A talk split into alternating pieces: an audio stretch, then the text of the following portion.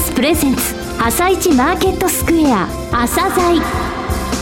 この番組は企業と投資家をつなぐお手伝いプロネクサスの提供でお送りします。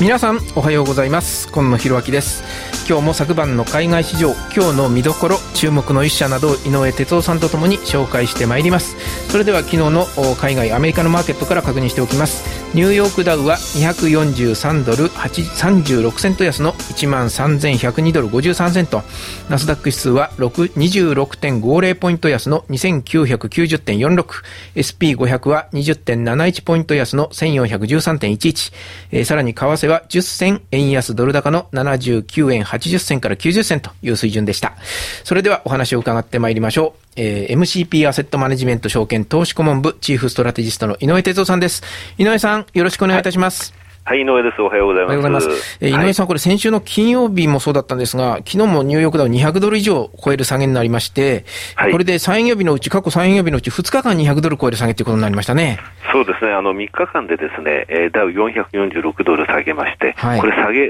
率で言いますと3.29%なんですよね。うん、じゃあ、この間、シカゴの日経平均先物どうだったかっていうと、実は下落幅が60円で0.67%の下落にとどまってるんですよね。ほうほう。あのまあそれまで随分と、えー、日本の株のがアンダーパフォームしてたということはもうありまして、はい、買い戻しがあった形で、えー、指数につきましては、なんとかその、まあ、オーバーパフォームって言いますかね、うん、えー、下げが小さく進んでいるという状態ではありますけれども、やはりアップルですね、アップルがボラティリティが、この番組でも申し上げてますが、すね、この3日間、ボラティリティすごいです、3.6%下げて、4%上げて、3.3%下げてますね、うん、えー、まあ、日本株についてはですね、アップルの動きと違うところでですね、え指数とは全然関係ありませんので、え後半の部分で信用の残高等を含めてですね、今の需給動向をちょっと分析したいと思います。はい、わかりました。よろしくお願いします。えこの後はプロネクサスが選び、井上哲夫がインタビューする個別銘柄紹介コーナー、朝鮮今日の一社です。朝鮮今日の一社。本日は証券コード3826東証マザーズに上場されているシステムインテグレーターさんにお越しいただきました。お話をお聞かせいただきますのは代表取締役社長でいらっしゃいます梅田博之様です。本日はよろしくお願いいたします。よろしくお願いします。前期そして今期とですね御社非常に好調な決済になってます。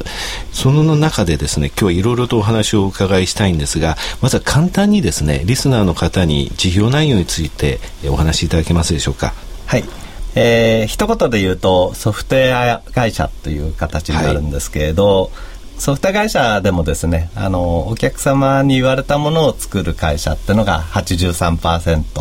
で我々はあの自社の製品を作っパッケージソフトウェアとして作ってそれを販売するというような、えー、業態をやってる、えー、残りの17%側の会社になります。はい、なるほどえー、海外ではあのどちらかというと、えー、御社のようなあの形の方が、えー、主力だとそうですね。海外だと2対1の比率で実はパッケージの方が主流という形になってます、はい、はい、具体的なパッケージのお話を、えー、少しだけしていただきたいんですけれども。はい、はい。えーと、今あの4つの、えー、製品が、えーまあ、メインでやっております。で1つ目がえー、e コマース、オンラインショッピングをする、ねえー、パッケージ、それから2つ目が ERP といって、えーまあ、基幹業務全般を賄う、まあ、会計とか販売管理とか生産管理とかそういう、はい、えー、系のパッケージ、それから3つ目が開発支援ツールという、まあ、我々ソフトウェアで開発するときにそれを、えー、効率化しようというようなパッケージです。最後の4つ目が、えー、プロジェクト管理のパッケージでソフトウェア開発とかですね、まあ、工事とかそういうプロジェクトを合理的にやろうというようなパッケージです。はい。えー、業績面のお話に移らせていただきますが、非常に好調です。昨年度売上高、利益の3項目ともにですね、リーマンショック前の最高値って言いますか、を更新いたしまして、今期については第2クォーター終了時点で売上高、利益3項目、そして増配、えーと、パーフェクト情報修正を発表しました、えー、それによりますと最高であった前期を今期は売上で、えー、16.2%増。営業利益は21%増。最終利益につきましては28.8%増となってございます。上場企業全社の中でですね、197社がですね、ソフトウェア関連なんですね。この中で、パーフェクト情報修正は4社だけなんですよ。でその他の情報修正含めましても6社しかないという状況の中なんですが業績非常に好調な理由についてお話しいただけますでしょうか？はい。そうですね。まあリーマンショックは我々もかなり、えー、痛手を受けまして、はい、まあ3年間ぐらいちょっと低迷していたんですけれど、まあ、ずっと黒字で、えー、はい、創業以来ずっと来ていてちょっと緩みが出たっていうところが ちょっとありましてですね。で、まあ、それをもう一回、あのー、企業体質を、えー、一つ筋肉質な形にもう一回締めたっていうこれがそういうメンタル面の、はい、えー、まあ、大きな原因かなと思います。でもう一つがですねその低迷してる時に、まあ、あまりジタバタせずにですね、はい、外と内向けにちょっと製品を作ってですね、はい、で外というのが先ほどの ERP なんですけど、はい、ERP で生産管理の製品をちょっと作りまして、はい、まあ、それが、えー、かなり売れてきたっていうことが一つ、はい、それから、えー、うちというのが先ほどちょっと言いましたプロジェクト管理の製品ですね。これを作ってそれを、えー、使って開発しますんで、まあ、非常に当社あの効率よくプロジェクトが、まあ、うまくいくような形で今できていてそれが利益率の高さにつながっていると思います。なるほど。過去1年間のリターンで見ますとこの197社中ですねなんと4位なんですね。140%も株価が上昇しています。バリエーションの方をちょっと見させていただきたいんですけれども決してですね割高ではないんですね。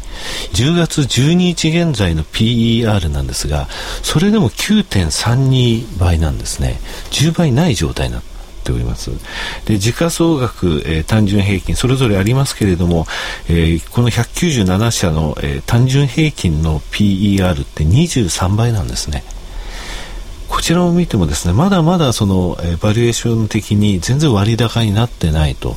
いう印象があるんですけれどもで社長としてはどういうふうに思われます？か社長たるものあの業績と、はい、それからえーまあ、会社の、えー、価値ですね、はい、この2つをきちんと目標を掲げてやるべきだということで、まあ、今年あの目標株価をこう、まあ、正月の抱負として、はい、えー、公表しましてですねそれ以来、まあ、積極的に IR をやってきて、まあ、その業績と IR が、まあ、うまく高回転して今に至ってるのかなというふうには自己分析してます、はい、10月16日の終値で御社の株価855円です。で今年1対200の分割をされています。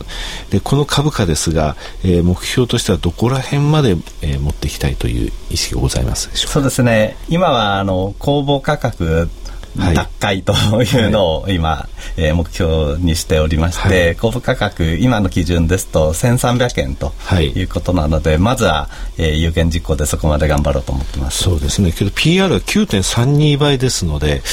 こちら、まあ、あの業種平均の PR 考えたらあのそこまで、P、買われてもおかしくは全然ないんですけれどもね。PR これ14倍15倍のところでは1300円到達いたしますのであのこの業績がですねの好調さが維持できた場合はそんなに遠くない時期に脱会できるかもしれないです、ね まあ、そうそうなるように努力します、はい、はい、頑張ってください、えー、それでは、えー、最後に個人投資家に向けてメッセージをお願いいたします。はい。えー、2つ、えー、ライフテーマを持ってまして、はい、1つが日本の IT の合理化ということで、はい、えー、これが、まあえー、当社の製品使ってそういうことを一生懸命やってます。それからもう一つが日本の IT の国際競争力をつけるとい。うところで、はい、まあ、今ちょっとやられっぱなしなんですけれど、えー、どんどんいい製品を作ってですね海外に勝てるように、えー、していきたいと思いますのでぜひぜひ応援していただければと思います、はい、あのシステムインテグレーターさんなんですが9月8日にラジオ日経プロネクサス共催で行われました IR セミナーにご参加いただいたんですね。あのこちらの方朝鮮のホームページの右下のオンデマンドから聞くことができます。えとても面白いお話が聞けますので、ぜひお聞きください。梅田様、どうもありがとうございました。どうもありがとうございました。なお、システムインテグレーターのロングインタビューは番組ホームページでお聞きいただけます。企業ディスクロージャー IR 実務支援の専門会社プロネクサス上場企業のおよそ6割2200社をクライアントに持つこれはアジア証券印刷の時代から信頼と実績を積み重ねてきたからこそ。さらにプロネクサスが目指すのは企業と投資家をつなぎ日本の株式市場を活性化させることです。プロネクサス私たちは個人投資家の皆さんを応援します。井上哲夫今日のストラテジー。それでは改めて井上さんにお話を伺ってまいります。井上さんよろしくお願いします。よろしくお願いします。先ほど前半の最後のところでちょっと新予算のお話、後半されるということでしたけども、はい、昨日発表された新予算、かなり大きく減少してましたね。そうですね。あの、月曜日の朝9時8分からやってます、より後情報で申し上げたんですが、はい、先週、松井証券さんで145億もネットで減ってたんですよ。うん、これは1000億クラスの減少だぞというお話なんですけれども、え改ざんから売り算引いた数字、1470億円減少してました。はい、えこれ大きいですね。去年の3月18日、震災の翌週以来ですね、あの時3400億減ったんですよ。ただその前の3週で4000億買ってましたので、本当にタイミングとして悪い時にやっぱり震災が来てしまったんですね、マーケットにとっては。で、あの、トピックスベースで見ましてもね、私の計測しているので5000億を割り込みまして4150億。すごいですね。すねここまで減少すると5000億を割り込んだのがですね、今年の1月20日から3月23日、10週間あったんですよ。はい、でこの10週間で日経平均8500円から1万円までいってるんですね。1500円。じゃあ、信用が減ったから、えこれで上がれるかっていうと、信用のサインはまず出ましたと。はい、ただ、あと2つ必要なものがあるんですね。はいはい、1つは為替です。為替。えこの為替ですけども、え、はい、当時のユーロドルにおけるユーロの、え売りポジション、えそれから当時のドル円における円買いドル売りのポジション、これの5分の1ぐらいしかポジションがないんですよ。これはいずれもその、えー、ユーロの買い戻し、ドルの買い戻しの圧力になるわけですね。ですので、為替からの支援がちょっとないというのが一つ。はい、二つ目がですね、外国人の先物ですね。この買い戻しなんですけれども、私が計測してます、クレディ・スイス、ニューエッジ、ゴールドマン・サックス、モルガン・スタンレー、JP モルガン、この5社の先物のですね、金額ベースの日本の、えー、指数先物買い越し金額が今2400億あるんですよ。はい、ただ当時はね、3000億から4000億ぐらい売り越しだったんですよ。だこれは買い戻されたんですね。ですので、信用の方でサインは出た。ただ、為替と外国人先物買い戻しの方ではサインが出ないということなんですね。はい、はい、えー、レーティングの方ですが、今日はですね、はい、格上げが4社、格下げが13社もあります。ずいぶん多いですね。えー、はい。っていきますが、はい、銘柄だけ、えー、格上げは6857アドバンテスト、はい、7731ニコン、6588東芝テック、7740 40タムロン、格下げが5563日電工、8804東京建物、8815東急不動産、6723ルネサス、8035東京エレクトロン、7270富士重工、6995東海理科、7276小糸、7283愛三、3116トヨタ紡織、5413日新製鋼、7751キャノン、6301小松です。はい。よくわかりました。今日もどうもありがとうございました。ありがとうございました。また来週もよろしくお願いいたします。はい、この後は東京市場の寄り付きです。朝鮮この番組は企業と投資家をつなぐお手伝いプロネクサスの提供でお送りしました。